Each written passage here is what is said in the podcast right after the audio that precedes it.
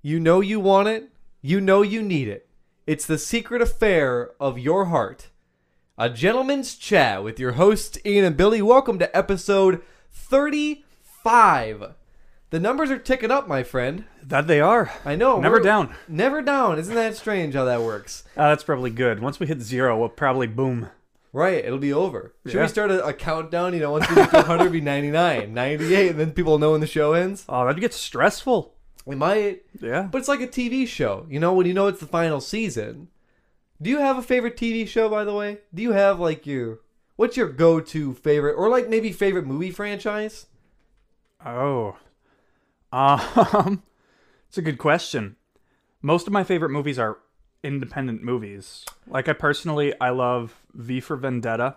That's a great film. I love a cult classic called Blast from the Past, but a lot of people don't like it, so um it is what it is. I enjoyed it profusely.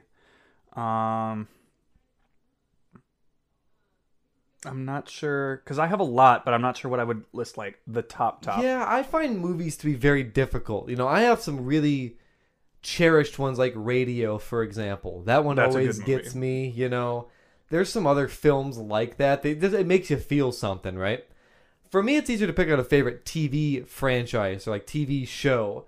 For example, I really enjoyed Top Gear UK with Jeremy Clarkson, Richard Hammond, and James May. It's now the Grand Tour on Amazon. I love that show. There's just something, you know, childish about about it. You know, that's really enjoyable. I loved um, what was that stupid low budget Burn Notice about the spy that got burned. And he lives in Miami and he, try, and he tries to you know it, what he's effectively doing is trying to get back into the with the C um what are they called C S I no Crime scene FBI? FBI Federal C- Bureau of yeah, so he's trying to get in with the feds again, right? CIA? CIA, there it okay, is. gotcha. Yeah, intelligence agency, and um, what it ends up being is him just helping people along the way that come to him with problems and stuff. Huh. So I enjoy things like that.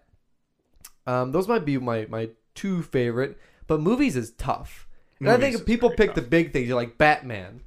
The, the you know Chris Nolan Batman Oh, the trilogy, really trilogy. really good if I would have to pick like a trilogy, seeing as I don't have a lot anyhow, that probably would be my favorite as well. Right. Those are really well done movies. Yeah, and as much as I enjoy large scale projects like the Marvel Universe, for example, that's meant to be a very large scale undertaking. Or Star Wars is nine different movies now. I'm thinking of James Bond. If I had to pick a favorite uh, movie franchise, it might be James Bond. I love most of James Bond, but there's some of James Bond I hate, so I could never pick it as like my favorite. I don't know. I man. especially respect the originals, oh, absolutely. but as we started peeling off from them and they did offs as well as I'm not a big fan of the Craig um is it a Really? trilogy now. Yeah, I it didn't really appeal to me as much. Hmm. It seemed more his movies seemed more like a action movie over the classic spy right. novels that Bond are. They tried to make it too gritty and realistic and like 21st century, and it. I don't really see that working for James Bond. It kind of doesn't go with his character. I respect that. You know, as a huge James Bond fan, actually, a couple of years back, I watched all the films in a row, and I, I kind of go back and do that every couple of years, anyways, just because I love the franchise. You're right. There's something nostalgic and suave about the Sean Connery films, like Yeah. the 1960s films. There's something that's just silky and seductive about them. It's less a spy. It's I'm sorry. It's less an action film as much as it is this heroic spy guy going around doing spy things, and it's just Yeah. very classy. There's a It is very classy. to it. And every encounter he's in, he keeps his class, whatnot. Like even back in the original Doctor No, um, there was never a point in the movie where any sort of anger ever broke his uh, demeanor or anything. Right. It was all he was in full control. He had the class, the pride about him, and Yeah. it all worked. Yeah, I I loved those films. I loved the ones that came after him. But when it got to like the '90s, the guy that did like one movie, I forget his name now. I didn't I enjoy think it his was film. Alan something. It was the you're talking about the um, model. Yeah, He wasn't an actual actor. Yes, yes. Yeah, And I, I- hated that one. I also, you know, for people that don't know, maybe this isn't interesting to you, but the James Bond franchise split after Connery because Yeah. he wanted to take a lot of creative control. So they, you know, the movie Thunderball, for example, was made twice by two different studios with two different James Bonds, yeah, two different people playing it. So it was two different plots too. Yes, yeah, two very was, different plots. Yeah, it was very. Yeah, so when that started happening, it kind of lost it. You know, I actually really like the Craig films. Um, Casino Royale, which was the first one he did Yep. in 2006, is very gritty. I mean, there's a scene with him stripped the naked. torture scene, and the torture yeah. scene that's very famous. If you don't know about it, YouTube it because it's very gruesome. And it was them trying to take it like gritty, and I didn't necessarily enjoy that. Also, there's only so much action you can get out of a a premise of a game of, you know, um, Texas Hold'em. Yeah, There's only so much you can get out of a game of poker. yeah. In the old Bond movies, how I saw it, the gambling and whatnot, it was always to show he's a he can compete with a high class society where he'll always beat them at gambling and whatnot. It was never a crux of any of the actual plot or story. Right, it's like Goldfinger with the um the golf scene. Yeah, You know, where he beats him at golf and, and that that whole and thing. drops the drops the beautiful I don't know how many kilos of gold there. Right, right. His So toes. it pulls the pulls the putt. Yes, That's yes. great. Um, the second one, Quantum of Solace, I enjoyed. What I like about the Craig films is that the storyline is you can see all the way through it. So like Yeah. Quantum of Solace is telling a very similar story. When you get to Skyfall, which was the third one in 2012, there's a very clear story going on. So if you watch them all in a row, it's really good. I loved Skyfall. The cinematography was really good. The story It was a well-done liked. movie. It was well done. And I think every time they do it, it gets better. Uh, Spectre, which is the one that came out in 2015, I just watched it last week, and it's really good.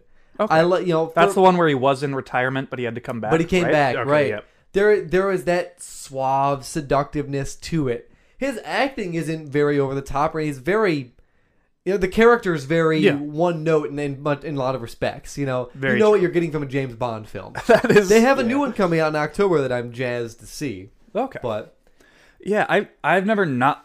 I don't like the movies. I just don't see it as very Bond. Although, yeah, um, I think the first encounter I've ever had with James Bond when I was really little was the movies. But then before coming back to them, I actually read the books. oh, the Ian Fleming books, yeah. Yep, which is what they're all based on, or until I think probably the '90s ish, and then they, They- branched out.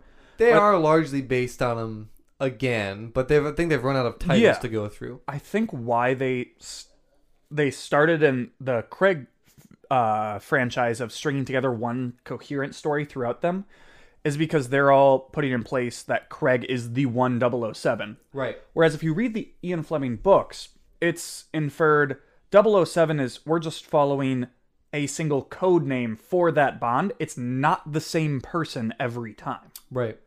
So that's that's where I think the old ones they have a different feel to them because it's never inferred that this is like the same person doing everything. There's several different instances and I think a lot of them are highlighted when you have breaks in the new actors because there was the Connery into um I forget his name too. I was trying to think The of it second little while one. ago. Yeah, and then and then it's the Brosnan. I forget the middle guy.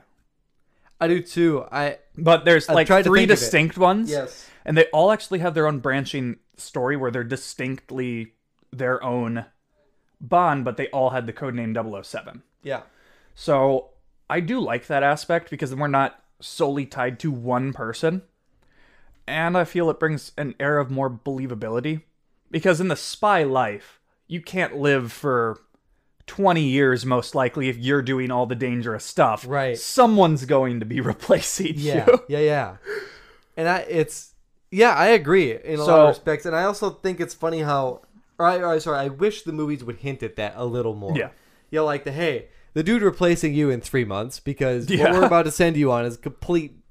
And even if you make it back, you're set for life. That was your that was your mission. yeah, yeah, you go be with some gals on the beach. Yeah. But Or- what I enjoyed with on the flip side of that, with the Daniel Craig films, if I may, what I enjoyed so much is because they make it a one storyline. They show scenes of him getting done with missions, and the next movie starts with him on a beach with a gal. Yeah. But he goes back because it's the only thing he knows how to do. So that like vulnerability of like, hey, you did do it, you are set for life, but this is all you know, you know, as- as you know, the James Bond story is that he was an orphan. The Bond family picked him up. They died, quote unquote, died in a climbing accident, right? And then MI6 came in and took him. So it's almost kind of cool to see that nodded at, though. Yeah, where he is a spy because that's what he was essentially not indoctrinated, but his entire education, his entire life bring up was spy. That's all he knows. Yes. Literally all he can do. And from the point of Young, he was never not in that environment. He never had.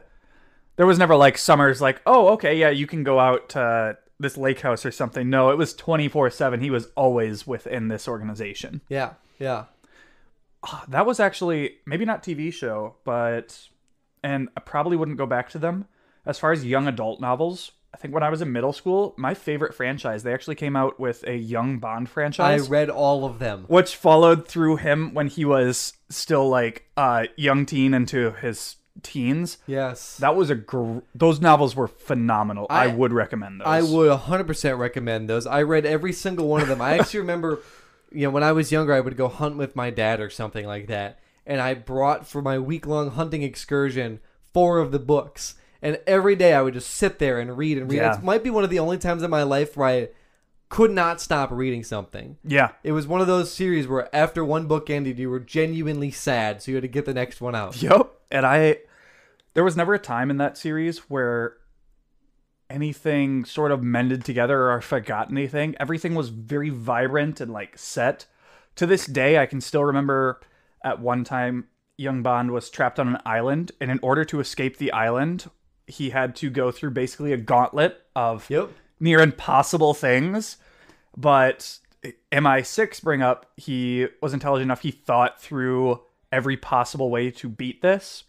And not only um, did he have to do it himself, he found out he, there was a young lady he actually had to bring through with this gauntlet of death. And it was it was heart pounding. I can't believe you read those two. That was just a, was a great series of books, man. it was a great series of books. really, really good. Yeah.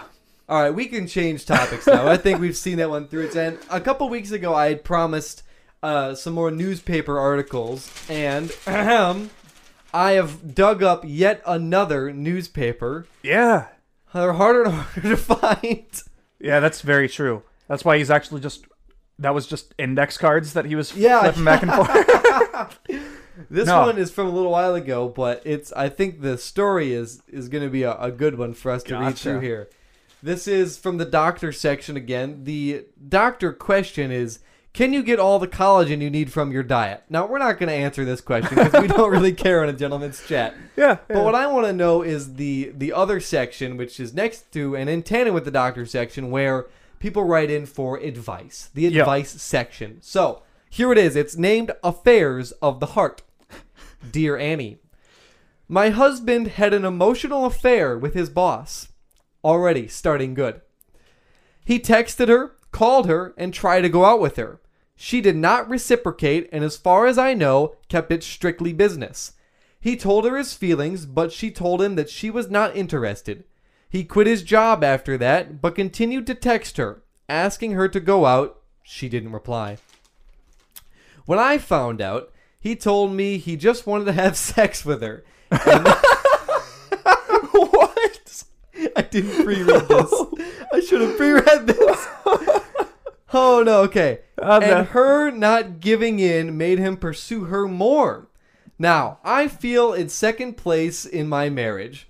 Would he still be here if she had said yes? What were his true feelings? Written by Lost and Alone.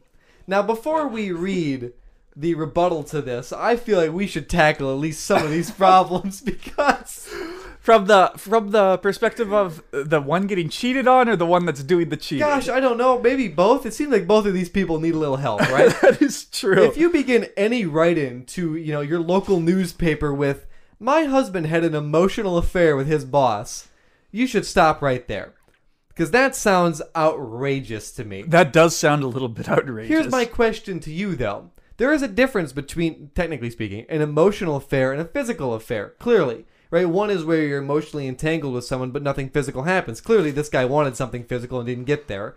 And then obviously, physical is well, there's no strings attached. I was just wanting to have sex with someone. Which is kind of what he admitted. Exactly what he admitted. He was a he was a double whammy. He had both things going on. Was it both though? Do you th- well? Do you think there's a difference in terms of badness? Like, do you think one is worse than the other? Uh, depends. So, acting out on any type of affair scenario is always equally bad. It is cheating on your significant other. As far as emotional attachment, you can feel emotion towards different people, and because it's emotion, we don't directly control our emotions. So, if nothing is being acted on, but say you have an emotional draw towards someone, that's nothing. You can't do anything about that. I wouldn't ever fault someone for that. That's not their inherent doing. However, I would immediately make, if that was me, make the steps to distance myself from whatever I might potentially get emotionally entangled with. Right, right. I do feel, especially for men, because men a lot more sexual in nature. Um, if you feel any sort of draw aside from strictly platonic or business and any of your relationships outside of marriage, it is your responsibility. Distance yourself. Do whatever it takes to not have that temptation or anything potentially arise. I would agree with that summarization because emotionally, if you're emotionally attached to someone, and I, you're right, you can't help it. Like, Yeah. Your your initial emotional uh, connection with someone, you can't help. Like when you and I first met, I wasn't like, "Oh look, there's Ian," and all these thoughts on him, right? Like that's just a thing that happens. Yeah. So I think you're right. But if you actively pursue emotional things, like if you're up late at night texting and you're you're you're you're you're actively pursuing that bond, I feel like that's just as big of a betray of trust as Sleeping with sexual someone relations else. with Yep. someone. I think there's a line. Yes. And I think the line is, you know, different for everyone, and it's an irreconcilable line. Like the, once you pass the line of irreconcilability, that's a word I promise. you know, you can't go back. I, I like the thing we read last week about the person that was cheated on ten years ago and still can't get over it. Yep. Yeah, I feel like there's there's that line. So any breach of trust. Yeah. Once you lose trust, it's impossible to gain trust back. That's Right. one thing. Once the water spills from the bucket, you can't refill it. that's exactly it. Um, but I don't actually think this man had any sort of, based on how she's writing this letter, it doesn't seem to me he has any actual emotional attachment. It- no. This is not a sign of emotional cheating whatsoever. This is che- pure lust. It just looks like he's looking for a booty call. This is just cheating. This is just sexual Yeah. cheating. He's trying to hook up with a mistress or a coworker, someone else. Now I wonder where that came from. Obviously, we don't know. Reading this little bit that we've read, Probably what he told her. Yeah, but I wonder. You know, I, I have a hard time believing that he immediately was like, "Ooh, you know, I have this sexual problem because I'm a man, and now I need to go elsewhere." Like, if you're married, you'd think you would have found a way to reconcile that problem with your significant other, right? Hopefully, You know, I feel that's like the ideal scenario. yeah, I feel like there's a two way street going on. You know, everyone has to be the giver and the taker at some point in Yeah. a relationship, and I, I just wonder. Yeah, that's that's a rough topic too, because it uh especially um men they they don't really have their sex drive ever go away at any stage. So if you're married for a long period of time, ultimately, like I said, it is always up to the man to control his own innate desires. of course. It does make it it would be very difficult though, say if you're in your wife has never been sexual nature with you for 15 years or something, but also you're still because you're married expected to be strictly uh, faithful to your wife and her alone. Right. That puts a lot of stress on a man. Right, and I and I bet that puts a lot of stress on the relationship The marriage, in yeah. general. You know, because if you think about it, you're right. It is up to the man, and why is it up to the man? Because you need to be playing to the lowest sex drive. Yep. You know, in any Or the if- highest technically. Well, if you but if you think about Yeah. it, if he's at the highest and she's at the lowest, it's you know, is she gonna come up? Is she gonna match his sex drive? Yeah, no. Probably not. So it's kind of up to him to be like, oh, maybe I should be taking steps to not do that sort of thing. I think that's where that comes from, Yep. and he's clearly not taking those steps. Here's what the response was Dear Lost, what your husband did, I know. That's a Si- terrible way to. Sign Lost and Alone. Uh, yeah, but you don't write back, "Dear Lost." Dear Lost. You say, um, "Dear who it may concern" or some something. I don't. Lost just seems a bit harsh. Oh, man. Or dear Found." That'd be it. That'd be good, wouldn't it? Yeah, dear Found." I'm here for you. I genuinely feel like we should start writing these. All right, dear Lost, what your husband did to you was a disgrace. yeah. You have every right to be upset and hurt. Yep. His intentions were enough for you to leave. You should seek help. Uh, you should seek the help of a professional marriage counselor to decide whether it is worth staying together. Best of luck. That was pretty short and sweet. That was short and sweet. That's a cut and dry case, in my opinion. Yeah, I also can't really find anything wrong with that response. No, I think counseling, people look at marriage counseling or relationship counseling at all as like this we've already failed, so we're going to try to piece it back together. like, it, it's like it's got this stigma Yeah. around it, which I don't understand. Yeah, I don't either. If you've already taken the time to get married, if you've paid the 180 non refundable dollars, you've had the ceremony for God and everyone else to see, why wouldn't you want to take the step to try to fix the problem? Yeah. I feel like the first step is going to counseling. So It if you're should going to counseling, you're better off than where you would be if you didn't. Right. So that's the first stop, step to rebuilding, or it's a step to rebuilding. I think people feel like it's this. If we go, like people will look down on us because we don't have like the perfect suburban relationship where we have five kids and we love each other dearly. Uh, but you're going no to the one person who never gets that story because Right. no one goes to a marriage counselor and says, "Yeah, we're actually perfectly happy. Uh, Things are great." Never had a problem. Uh, thanks for hearing us out." I think this is the problem. we talk so often on this show about like how relationship standards have changed over time. Yeah. And we've shed a lot of light on the, the differences. I think the biggest one, along with all the other things we've said, is people's inability to fight through those bad times. How many times in your relationship have you thought, man, this isn't going the way I hoped it would? Or like, hey, this isn't exactly as good as it could be. oh no, my personal relationship has never had any sort of Never had any flaws. argument, disagreement, Never. flaw. No, No, no. we are both perfect in every way Mm. together. Yeah. So you're the one that's never going to marriage counseling. Got it. Uh, no, of course we've had problems. Everyone has problems. Right. We've been together for like I don't know how many years. Years. It's. Ooh, I don't know how long you've been together with her either. It's been as long as I can, you know, recall. yeah, off the top of my years. head. So, but Several of course years. we've had problems. But if a single problem is gonna be a downfall of a relationship, not really much of a relationship in the first place. Right. Oh, so this was this was actually brought up. I was camping this past weekend for Memorial Day, and one of the conversations we were playing this card game, and it was rating um, instances that happen in someone's life on a scale of zero to one hundred on a misery index. One of the questions asked was, "You forget your wallet on the first date. Now, where would that sit on your misery index?" For me, it's very high. It's like an 80s. You know, like if you forget your wallet on the first date, 84. yeah, to me, and I think the card was like 76 or something like that. It was Yeah, that's high, pretty close. Very high. To me, it would be definitely mid 80s because, you know, and, and the people were talking about, um, well, if you forgot your wallet and they didn't stay with you, you probably didn't want them anyways. But on the flip side of that, I'm thinking to myself, hang on now. If I don't know this person very well, right?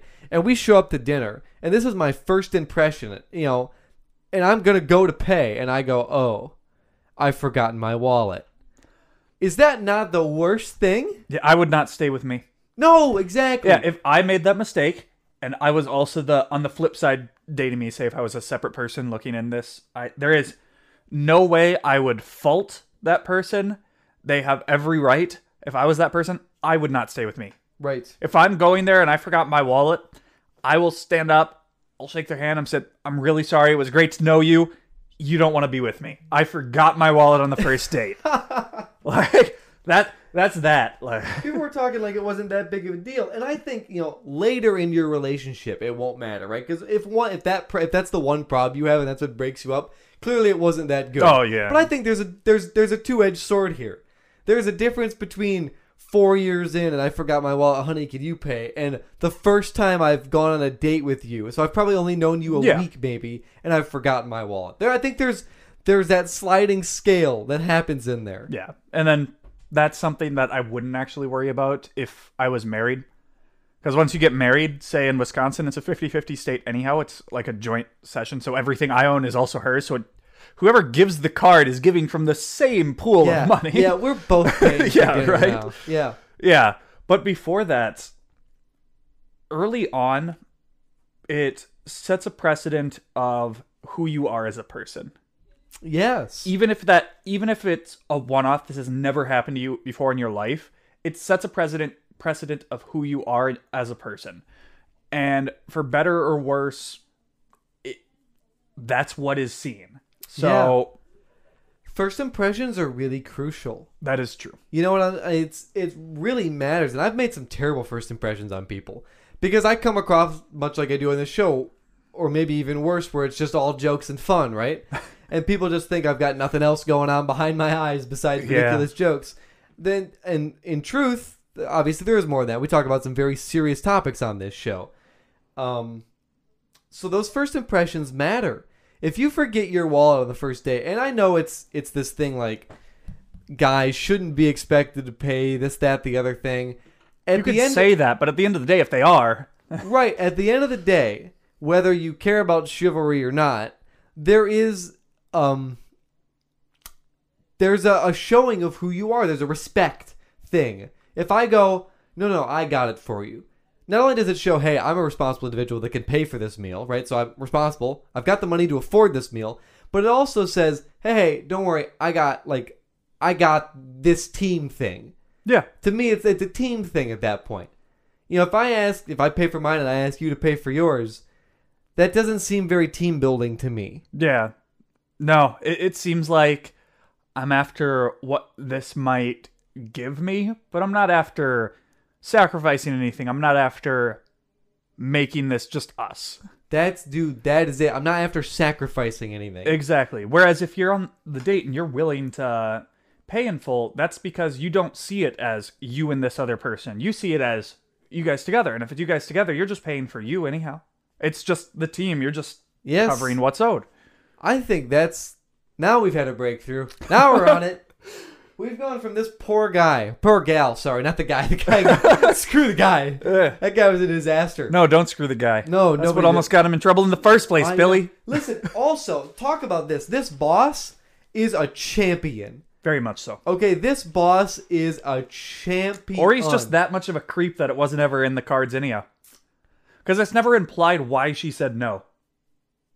Oh, good point. So there's one one or two ways. Either this guy is genuinely just a creep that she's like, uh, no, no, no, no, or three ways. Second, she's actually a good businesswoman. Whereas if she's the boss, you cannot fraternize with people you are directly in charge for. That's very illegal.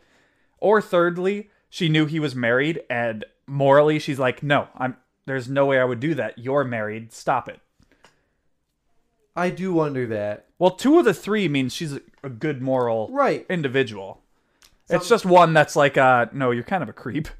Well, that's and he could be. I mean, if if I'm he is. if I'm if he's chatting up- married and yeah, he's Right. looking for a booty call, he's a creep. exactly. If I'm chatting up my boss at you know eleven o'clock at night while my wife is sleeping next to me, kind of not a good look. True. You know.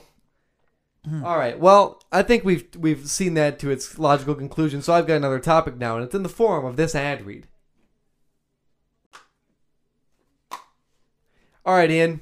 What do you got for me for topic? Well, I've been doing a lot of thinking this week. Not much went on, so I don't have any thrilling stories. But then I got thinking, what do what constitute a thrilling story? And I sat there thinking, and I'm like, most of the most thrilling stories people try to tell involve late night, lost somewhere, and they encounter a ghost. And I sat down and started thinking, I'm not sure how I feel about ghosts, Billy. I This don't is a good know. topic. I don't know logically how probable or feasible it is that ghosts actually exists or don't. I am completely undecided and I need your help today. Wow. How do we work through this? I don't know. I got nothing. Okay, well, we'll start with the basics. Do you believe in ghosts? No, no, I don't. Okay, and Do then, you? like I have said, you I'm seen a ghost? undecided. I have not seen a ghost. No. I, I haven't either. That's why I don't believe in But them. But I am actually more prone to believe in ghosts when I sat down and really considered it. Because I am a biblical Christian. I believe what the Bible says. The Bible uh, directly says, and then uh, many times nods at um, angels and demons exist all around us at all times. Like they live in the same Right. place, but we cannot directly like see or interact or have any idea about them. So that stands to reason that they're on some other plane, some other dimension, whatever you want to call it, but they are still here. Which also stands to reason that there could potentially be a way of interacting or converging this. So maybe when someone's seeing, say, a ghost or something, maybe they're just seeing elements of the spiritual world, or maybe a demon trying to hurt someone. Or I whatnot. think we need to break this down a little Exact- more because yes. I think when you say, "Do you believe in ghosts?" I'm thinking of Discovery Channel Ghost Hunters. You know, where they set up cameras or they Yes. I saw one the other day that was on. They were in a graveyard. Some gal had died, some teenager. So they brought her a very similar to like the blue dress she was wearing the night she drowned in a car crash, and they were like trying to talk to her and reach her. And they set up all these cameras, and Discovery Channel had all their cameras there. And all I heard were a couple leaves crinkle, and that was enough to like, oh my god, Yeah. she's here. So I think there's a large difference between are there ghosts and are there spirits. Okay. I was actually conflating the two because, as far as I was concerned, thinking into it, I also inherently I'm going to disregard no ghosts don't exist in the terms of this place is haunted and the ghost likes knocking over this bookshelf just to be a dick and does nothing else. It's like if ghosts exist, they're not knocking over a single uh, bookshelf in northern Maine just for the kicks of it every once in a while.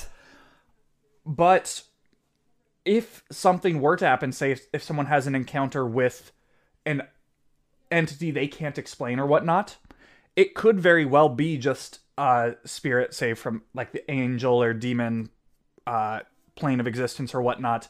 But they don't either they don't believe in that or they can't rationalize that way, so it goes into the encompass of ghost.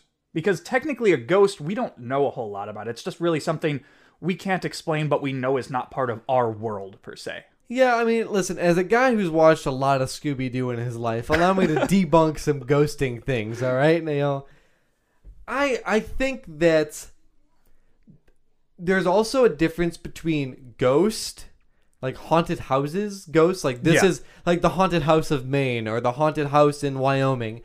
I think there's a difference between that and like Sasquatch. I also wrap into this category of myth these sort of things it's a placebo you know where you when you walk into a place that you think is haunted when that book creaks because the wind blows it's a ghost Yeah. you know i think there's a large difference between um, a place being haunted by a dickhead that likes to knock over bookshelves and spirits that you're interacting with because you're right the bible speaks a lot about the holy spirit and how it influences our life and angels and demons Yeah. and how they also influence our lives i think that you need to Separate the word ghost from like Yeah, I think I think you know, American society has has conflated the two because it's it's the unexplainable. It's like UFOs.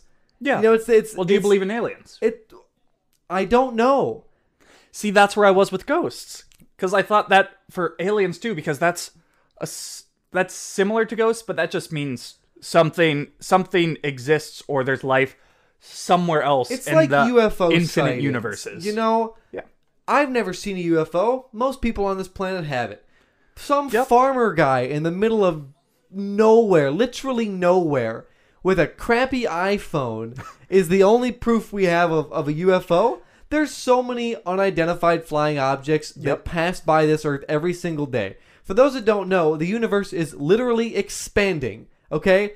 There are billions of stars out there. There's billions of pieces of matter floating around Yeah. that we have The no universe is either about. infinite or near infinite if you don't believe in like It is infinite. It is literally expanding. You know, Yes. people think about the Big Bang being the creation of Earth. the Big Bang, really, if you look at it scientifically, was a thing that happened in the middle of our universe, or we think the middle of our universe. Yeah. And all it did was started pushing things outward. Yeah. Because if you look at star systems near ours, other galaxies near ours, which you can do with a telescope and some math, you can find out that everything using the Doppler effect is being redshifted, which means it's going further away from us. Why is every galaxy going away from us? Because we're moving. Okay, that whole big long explanation to get to this point. Do I believe in aliens? I have no reason to. Okay. I have no. what is your reason not to? Does it matter? You know, Uh, if it it- is, if you're innocent until proven guilty, I need to have a reason to think you're guilty. It, If- and that depends where you're coming from, though. Like, I've always said, I don't think there's any aliens here. I do, though, say there is a high probability, if we're just taking math into the equation, Yep. that there is some form of life, so an alien, somewhere else in the universe. Yes. Yes. High probability, because the universe is so many, t- like, I can't even say that high. Trillions upon trillions upon trillions of light years of different planets, moons, anything. And there could be organisms that don't need any of that to survive. We don't know. So I think at that point, there probably is some other form of life. Right. I also say probably the probability of ever encountering that life in the same scale of space also very infinitesimally small. yes. So, as far as aliens, I would say they most likely exist. So, if you want to say the call that believer, I do technically believe in aliens. Here's why I'm down the middle on it, and why I really have no opinion either way. I agree. Mathematically speaking, something lives somewhere else. Yeah, because everybody likes to bring up, well, it's like 1 to 4 trillion however large the number is chance that life on earth started. And I'm like, yeah. But we are one planet and how many quintillion? Right. Right. So mathematically there's at least one that's either pretty darn close to ours or identical to ours out there. Right, right. And I do I think that we've like chatted up with them? No. No. Have we seen them pass by in their wild spaceships? No. You know, um, are they here living amongst us as green people? No. What is true though is that when the Lord rested on the seventh day, they didn't say what he did on the eighth day. That's true. You know, we like to think that we are the only thing out there. We're so egocentric in our positions on human humans as a you know in Yeah. general. But what is more likely than not true is that something else started elsewhere. Yeah. You know, the good Lord may have made you know version two or version Yeah. fifty. I say I, don't say that a lot. That's Yeah. because I've had a lot of pushback with saying that there's probably aliens. A lot of people from like the church community will say, "Well, how, how could you say that? The Bible never says anything about it." I'm like, "Yeah, the Bible doesn't say God doesn't tell humans a lot if it's not nec- nec- like if it's not necessary to the moral or spiritual foundation of That- everything we know." That happens a lot in the Bible. Exactly. the Lord He's- leaves out some information. Yeah, but the reason he leaves it out is because it's not pervy. Th- Yes. There is no reason for us to know. Yeah. You can't both believe in, in a higher power being the Holy Spirit and then hold him at gunpoint for all the information. Yeah, Exactly. And even with what we have, there's a lot in the Bible we cannot explain to this day. Right. So, with what little information he's given us, we still haven't decrypted it all. And then I feel it's very naive of us to try to say, or hound him for not giving us more. It's like, does it really matter? Let's say he made, he really likes puppies and made a world of puppies that are as intelligent as us somewhere trillions of light years away. Does that affect us? No. Would he need to tell us that? No. But if he did, it could have in- inherently hurt our society. Oh, for Because sure. Because then instead of um, our foundation being as it is spiritually and whatnot, then we might try to pursue searching for these other places he made and solely doing that, spend all our time on that, where it's almost certainly never going to happen. So the pursuit of that's kind of just damning to human civilization. I draw a very big parallel to the book The City of Ember. Do you know this one? Uh, the novel series, Yes. like the City of Ember, City of Glass. Well, okay, so City of Ember, for those that don't know, and um, what it is is a civilization that lives underground. Yeah. Their creators, that is what they're called, builders. Actually, I think is what they're called, builders. Yeah. Built a, c- a city underground, and they put humans there. And these humans have existed and lived in a world. You know, their streets, they're just like ours. They go to the store just like we do Yep. but they don't have a sun. They have a generator that powers lights, and this Yeah. is what this is all they've known for 150 years or whatever. Well, the food runs out, so they start looking for other people. I draw a very big parallel to the idea that, you know, if if that's all they had, if you only have this, you're gonna focus on making it work. Correct. You're not going to start spending your time and energy elsewhere looking for a way out or looking for those other people because you don't need those other people. Correct. Specifically, specifically speaking, spiritually, you only need a connection with the Holy Spirit. You don't need a connection with the aliens five trillion miles away. Wrapping all of that into ghosts. Here it is. Is there more? Is there a probability that ghosts or spirits exist Something that does not exist on our plane, but does exist. Yes, probably. Okay. Much like aliens.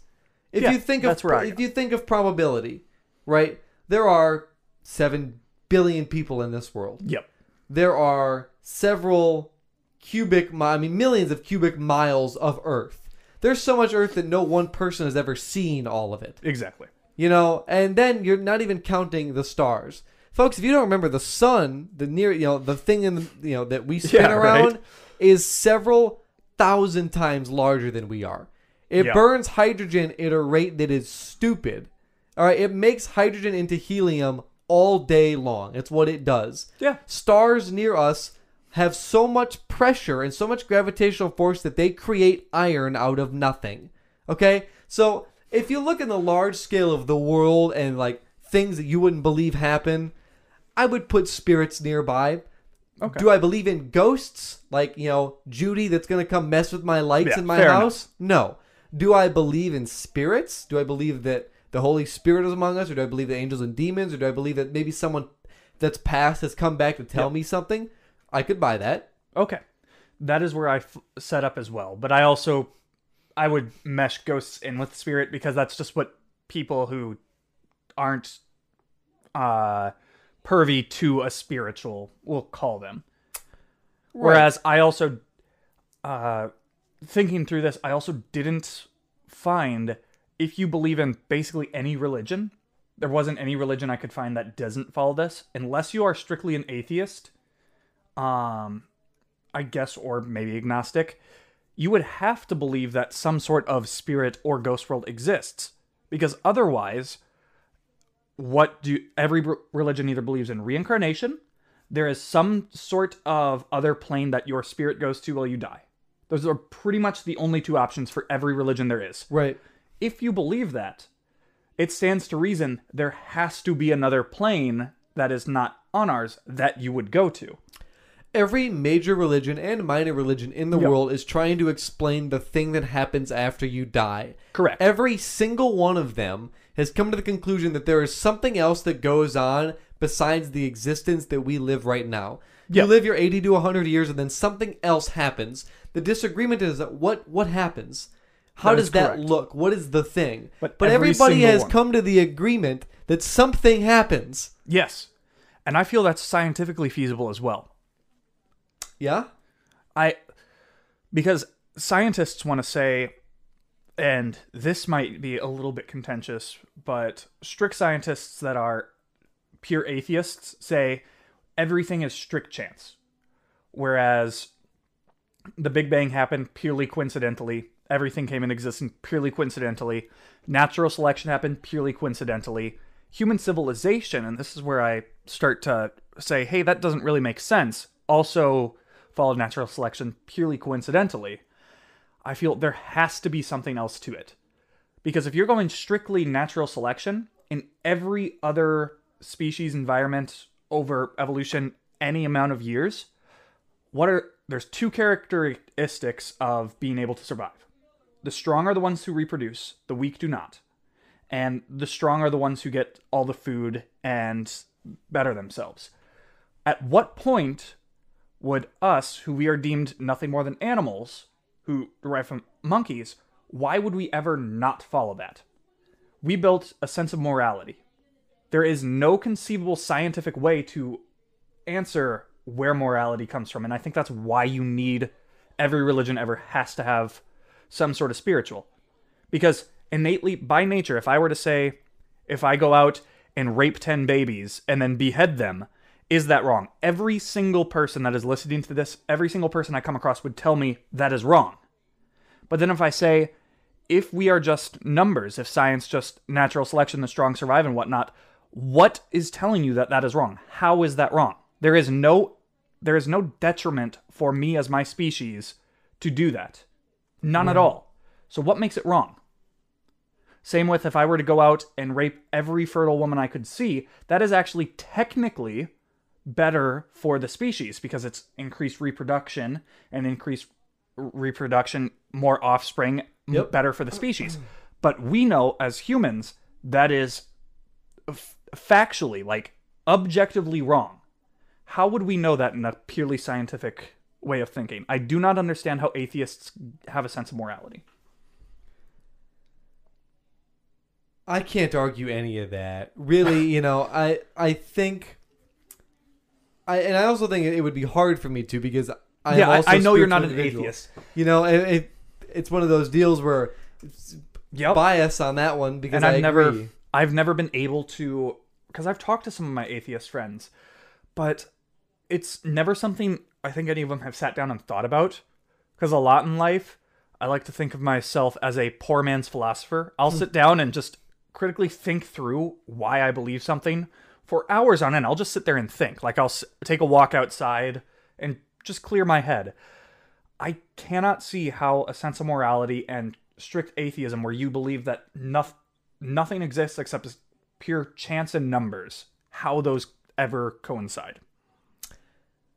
Here is my thought when it comes to people that are atheists or claim to be atheists because there's a large difference, you know, between people that Yes. there are people that are lost in terms Most of people, I would not say are atheists, they're agnostic. Yes. They do not know what they believe, but they don't believe in strict numbers. That, Yes. that- like the way they live their life doesn't add that up. right. I'm speaking strictly the direct scientists who say, I am atheist, this is pure numbers. I think a lot of those people are people that grew up in a household where religion was a thing and they didn't want to prescribe to it.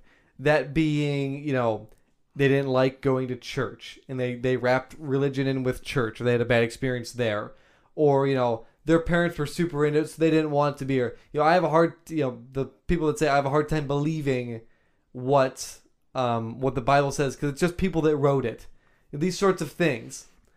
I think a lot of those people fall into the I'm an atheist thing because it is it, it takes a lot of pressure off of you or the agnostic thing. It takes pressure off of you because if you don't have to sit down and critically think this is what I believe and why I believe it or if you don't have to challenge your own thought of you know the Bible was written by people but the Holy Spirit helped them. You know, if you don't have to sit down and critically work through some very large and frankly hard to believe things, yes. Then it's easier to just say, I don't believe in any of it, or I don't know. Yeah. Because what they're really doing is saying, hey, if someone proves it to me, if some farmer with a shitty iPhone walks up to me and proves it to me, then I'll buy it. Then I'll drink the syrup. Yeah. But I'm not going to take the initiative. I'm not going to pay for the Lord's lunch Exactly. is what they're saying. I'm not willing to go on a date with the Lord and pay for his dinner. Yeah. And I'm not just I'm saying the Lord because it's it's what we both believe in. Yes. Any religion anywhere, any any spiritual religion. That's that's what they're saying. Yeah, I think fundamentally that's where ignorance is bliss comes from. I, Probably. I don't think not knowing a bit of information is where that comes from because that doesn't really make much sense. Say I don't know uh, spiders have eight legs. That's not really, there's no sort of bliss involved with that. That's not ignorance is bliss. I think that saying came from people who thought this through, and it's people who are unwilling to think through their own either beliefs or ideology.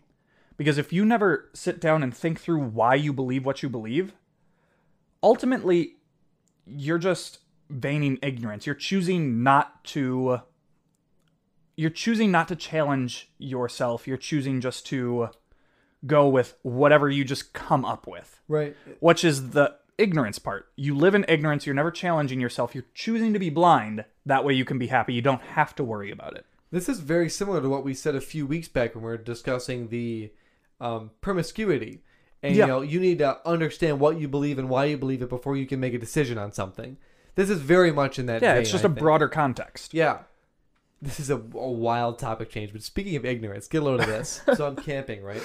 And it's cold out, and I'm with my better half and her family, particularly mother, father, and grandparents. And uh, it was it was 36 at night, so Yeah, very it was cold, very cold. very very cold. Um, but the grandparents have a really nice camper, pull behind camper that's heated. They didn't want to stay there at the campground. They wanted to go home because they live fairly close, 20 minutes maybe, because it was just too cold for them. You know, they're in their 80s now and they, they just can't handle the cold the way you Yeah. know, us young people can. So they went home, but we decided, my better half and I, that we'll stay in the camper because it does have heat in it. I mean, it's heated at Yeah. 70 degrees, 75 degrees, whatever. And it's got heated mattresses and all this sorts of stuff.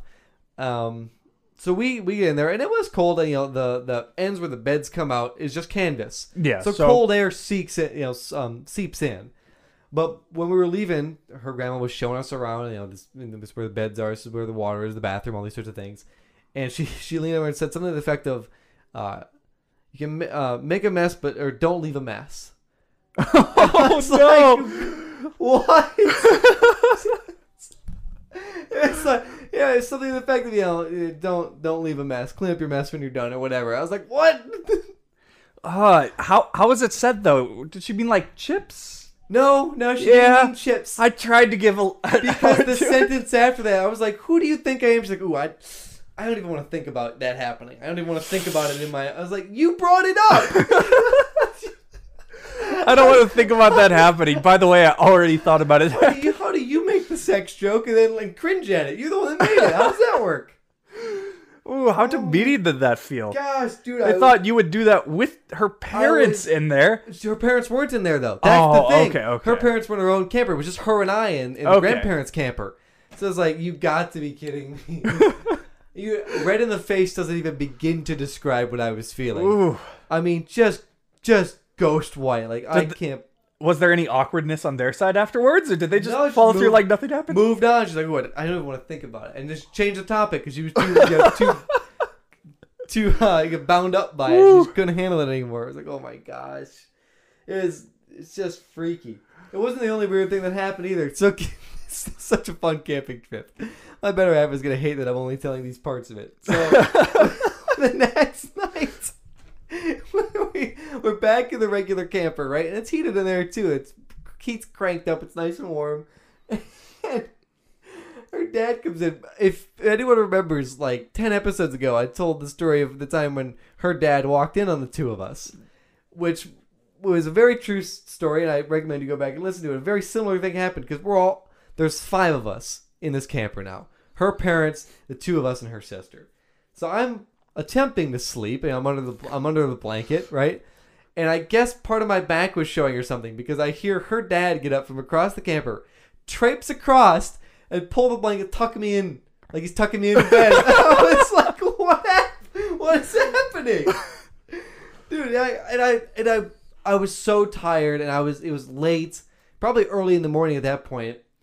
So I thought it was a dream, right? I was I, I thought it didn't happen. I woke up the next morning and said, "Hey, did your dad tuck me into bed last night?" And she went, "No, that didn't happen." I was like, "Am I losing my mind? What happened here? Was this just some weird sick dream I had?" So I was asking people. Like I, I asked her mom, like, "Did did he come and tuck me?" Like, no. Everyone said no. So finally, I asked him. I was like, "Did you tuck me into bed last night? Like, or like pull the covers Yeah. underneath so I wouldn't be cold?" He said, "Yeah, you look cold." He said, "Yeah, my wife stole the blankets from me, and my back was showing. I was freezing. I saw you over there looking cold too, so I thought I'd help a brother out." That's like the most fatherly thing ever. It's I like did- the rooster, and one of the chicks is like untucked in. And it's like, oh, it looks cold. I'll tuck you in. I didn't know what to do or what to say. You know, on some levels, it's like, what happened here? But also, it's like, Thanks. thank you. Exactly. It exactly. was a little chilly, come to think of it. Thanks for getting up and and just pulling the blankets over me and really making me feel good about That about was a myself. sweet gesture. No kidding, right? I mean, it it was a strange gesture. Don't get me wrong, but a very very sweet one. Yeah, it's one of those things that in the moment might feel very awkward. After the fact, it's like, yeah, that was a nice thing to do. That man has got my back. You know, exactly. that man has got my back. Just sitting there, my back's cold. Oh, his back must be cold too. Yeah. Give that a little tuck, give it a little hospital tuck in there so you don't come out again. I, th- I could, dude, all day I thought I was losing my marbles. I thought I was tripping balls. I was like, everyone I asked said that didn't happen. Why would he do that? They thought I was the crazy one. Eventually, I asked him, and he was like, "Yeah, you look cold." I- Thank God. And now you two are the only sane ones because everybody else is like, yeah.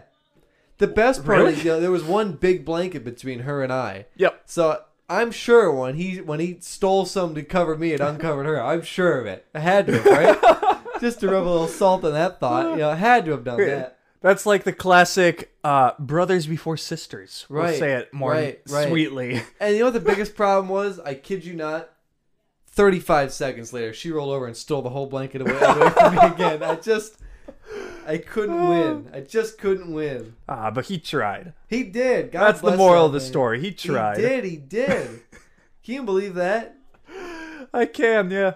If I wasn't half asleep, I don't know what I would have done. Like if I was wide awake and I watched him traipse over, I don't know what I'd have done. I don't know, I don't know if I'd put my hand up to stop him. If I'd have put my arms out, like go for it. I don't know. I don't know what I'd have done. Oh, Just like her grandma, I still don't know what the correct response is. You know, just Like- don't leave a mess. That one rings in my ears. Just okay. Uh, who do you think I am? Was what I went with. Just, I won't. If I, I always clean up. Like I don't know. Like what do you say? I would go. what do you always say? I'm a Uh, cleanly person, you know. Yeah, I would. I would have probably been a little bit witty with it too. It's like, yeah, I suppose I can start now. Ooh, that'd have been a good one. That would Yeah. have been a good one. I should maybe bring that one up later in life. You know, just hold on to that little rebuttal and see if Yeah, I a can little s- nugget of- sneak it nugget in of wisdom. somewhere. Exactly. Yeah, cheapers, creepers, dude. Oh, Do you, that's does a- your family go camping a lot? I know for a while yeah, you guys almost did, every yeah. weekend. Yeah. Although my family, my parents, um, they own a like 27 foot camper and whatnot. They take the 250 out and they go camping quite frequently. Most of the time, my youngest sister, I think she's late middle school, eighth grade, maybe freshman. I don't know. One of those, uh, Sarah, if you are listening, that was a call out to you, my only youngest sister. Good on you for being in eighth or ninth grade. Yeah, she has softball. She's in like a state softball league, so she travels all over. Um, and instead of getting hotel rooms, they go camping instead those weekends. I've always thought that's a much more efficient way of traveling. Oh yeah, much cheaper, much nicer. They get their own little place. Do you find having a camper that's that big to be camping though? Like, what is your definition of camping? It depends. I it depends what you're going for. Like if I'm just spending a week out say at a campground, the camper it's basically like a cabin. Yes. uh, especially one that large because it has a master bedroom that separates. It has its own fireplace and kitchen and whatnot. It's it's full. Um, it's bringing a cabin with you. So if your idea is if you were to go to a cabin somewhere and enjoy that long, camper's completely fine. If you want uh more raw experience where you're going to go hiking from point A to B, there's no real way to bring a camper, and that's like true camping, or you're going, say, canoeing down so many miles of river or whatnot. At that point, I would just tent it, or if it's gonna be nice out, because tent really all that's there for is the rain, Right. or I guess some bugs. Um, but I just sleep outside at that point.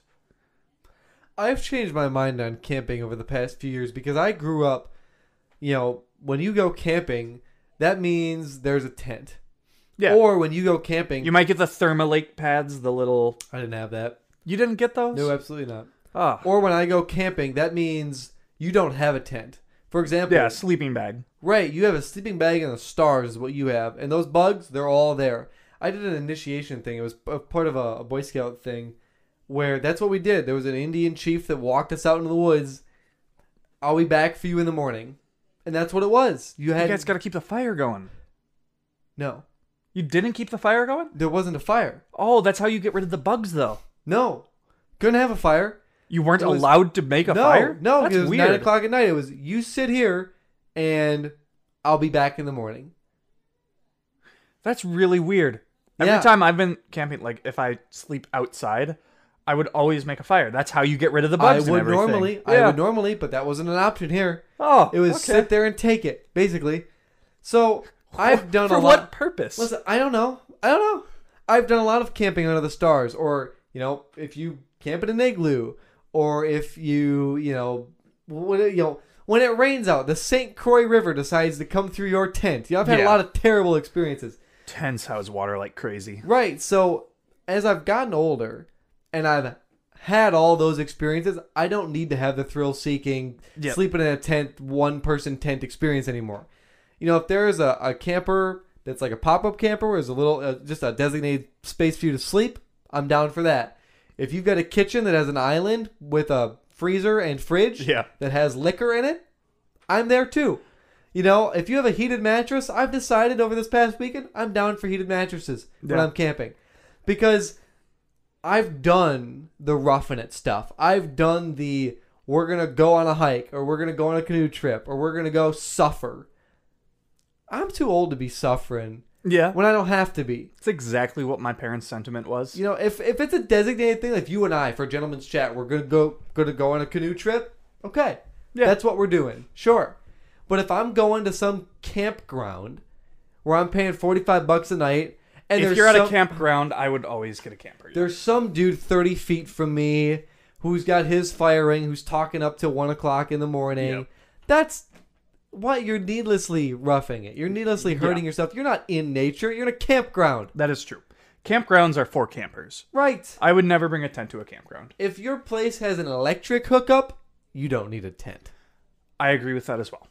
Yeah. Anything that's designated like campgrounds or a lot of campsites, I would bring the camper. I would ask my parents. I don't have a camper of my own, but I'd ask my parents, "Hey, can I use your camper this weekend?" And that's why it's hard for me to to, to define camping. Okay. Because, you know, if I'm out in the wilderness, that to me is camping, right? You know, where you've got a fire and you've got a Yeah. tent and you're hiking or whatever you're doing, that's camping. If you're at a campground, the rules of camping have changed. Yeah. So it's a it's for me. This is who who cares about this, but to me, this is a slippery definition of camping, because there is such thing as glamping, which is glamour camping. The guy that rolls in the seventy-five foot motorhome, Oh, the RVs. Yeah, those set- things are. you know, Oh. the ones that have a car underneath it that's Yeah. four million dollars. That is not camping. No. In no definition of the term, you roll that into a campground, and what you've done is gotten lost Yeah. because you need to be somewhere else other than this campground. Uh, I've thought before for people who strictly like traveling, like if I want to go see, if I just want to travel across the US, for instance, or Canada, and that's what I like doing, and see national monuments or different national parks, I would actually live out of a lot of RVs. Because Oh, if you sure. if you're in those, they are smaller than a house, but a lot of times they are nicer than a house. Especially if you get one that is short enough where you can travel with it. Yeah. I'm not talking the 75 foot, you know, bus. Those are basically just houses. Right. If you get something smaller, let's say like a, a 20 footer or something even smaller than that, where it's all the amenities, but it still gets more than seven miles to the gallon, yeah. that's the thing, man. Yeah. It's its own self contained little. You don't need an extra truck to pull it. You just get it in and drive it. Yeah. And it doubles as your home. So then you have a home. I would say the only expense with that is usually every five to 10 years, you do have to get a new one. You'll have to like trade it in because they will, They wear out like fast. vehicles. Yeah. They wear out fast. yeah, we're a little faster in vehicles too because there's especially if you put a lot of miles on them. Yeah. You know, if you're a grandma and grandpa and you just bought one and you use it three times a year, okay, you're gonna make It's it the rest fine. of your life. Yeah. But if you're the guy living out of it and you do forty thousand miles a year, yeah, you're gonna you're gonna need a new one in six Exactly. years. You know, one of those sorts of deals. Yeah. Yeah, I feel like we've covered a lot of ground on this show. we've, we've we've ghosts. Bounce all over there. We know those are there. This poor guy on this newspaper article, Poor gal. or poor gal. Sorry, I said Yeah. it wrong again. Yeah, darn. Oops.